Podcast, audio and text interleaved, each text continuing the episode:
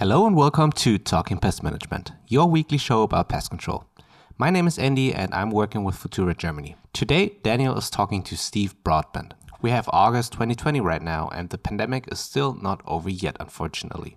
That's why Steve gives us an update on how COVID has affected Australia and Asia. Daniel and Steve also talk about new ways of work in our industry and how important pest control is for global health. Enjoy!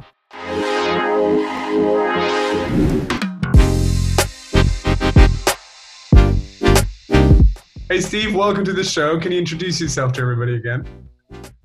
Hi, uh, yes, uh, I'm Steve Broadbent. I'm the uh, regional director for Ensystex, who supplies products to the professional pest management market. And I'm basically working through Africa, the Middle East, Asia, and of course, Australia and New Zealand here. Yeah. Cool. Yeah, Steve, we, we had a long chat um, earlier about COVID. We've, um, you know, uh, kept each other updated of the companies and the businesses and how they have been developing. Uh, how did you experience it in the very first time, and how is the business now? How is it going? How is it developing, and what do you expect? Well, COVID has certainly brought uh, fresh challenges and perhaps fresh opportunities. Um, and it's been very varied throughout the region that we're dealing with as a generalization, as a company, over the uh, four or five months of COVID, we've actually seen a, uh, in comparison to the prior year, we've largely seen increases, um, except in countries which have been particularly devastated, such as the Philippines or Indonesia.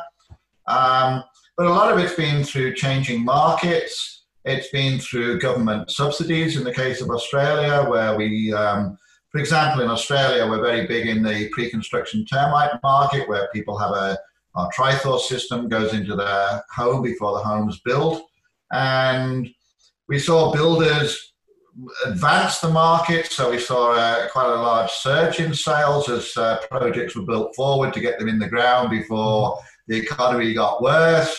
Since then, we've seen government subsidies. There was certainly, you know, when things first hit, the builders lost a lot of sales, so we're going to see.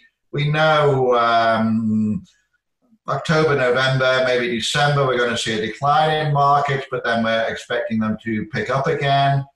But a lot of it's depending upon government subsidies and how the market's going. So we're in a very artificial situation, you know, particularly here in Australia, where the government is paying wage subsidies.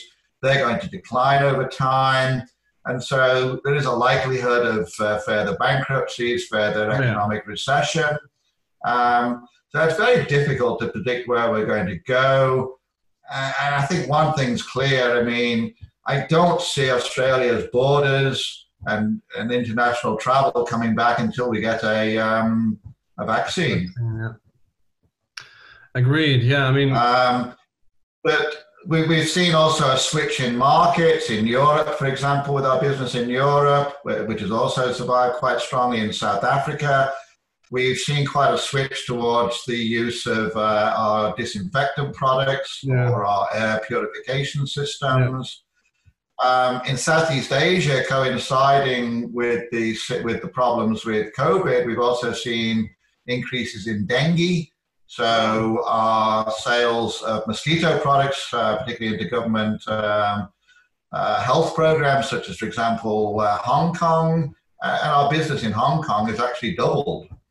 Um, but largely because of uh, you know the uh, unique technology we have in the mosquito market.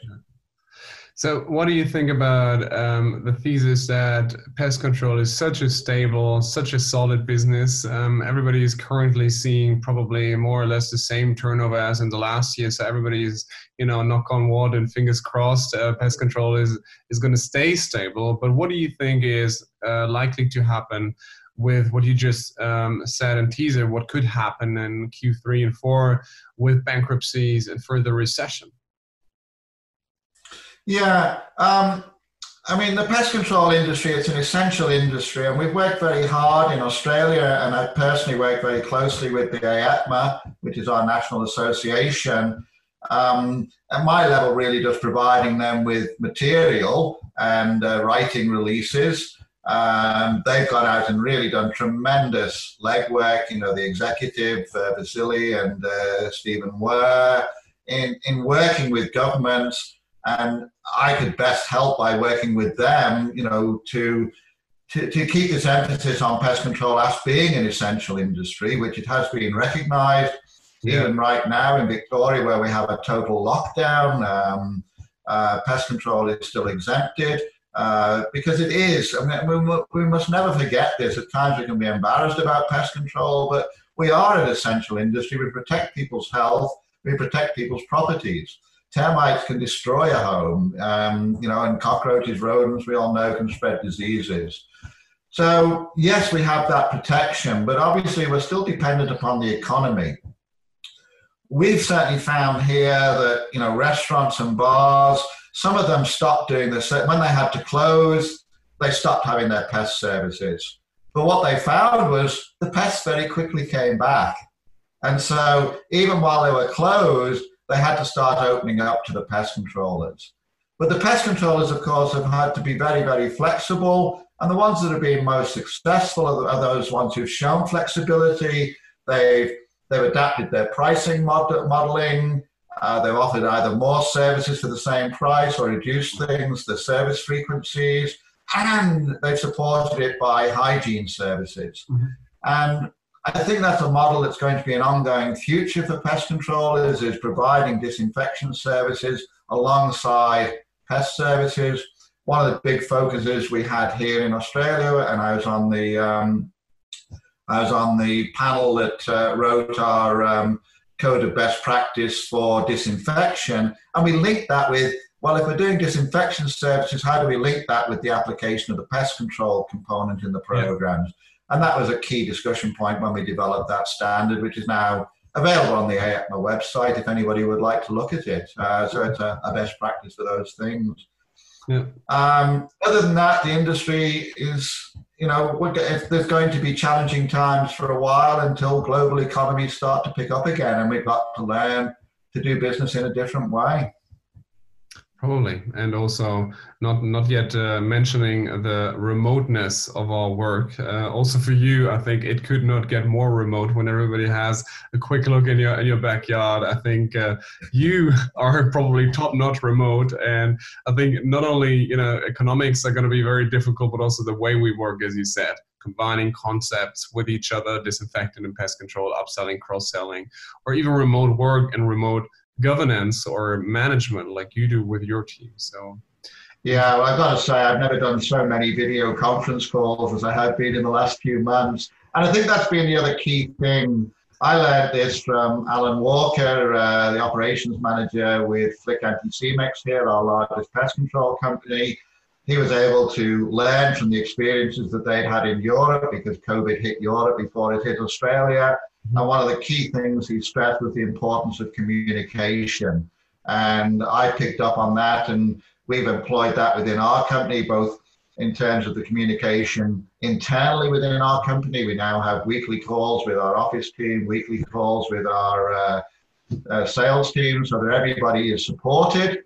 And, and in turn, our salespeople are communicating regularly with their clients just to offer that support and give them ideas of what others are doing, and let everybody know that they're not alone.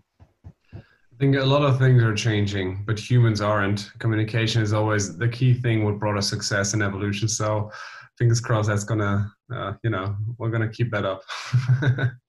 yeah. Cool. Steve, thank you so much for your time. My pleasure. Thanks. Cheers, Daniel. If you want to know more, you can subscribe on YouTube on our channels Futura Germany and Talking Pest Management. Aside from that, we will talk to you next week on Talking Pest Management. Until then, stay safe and goodbye.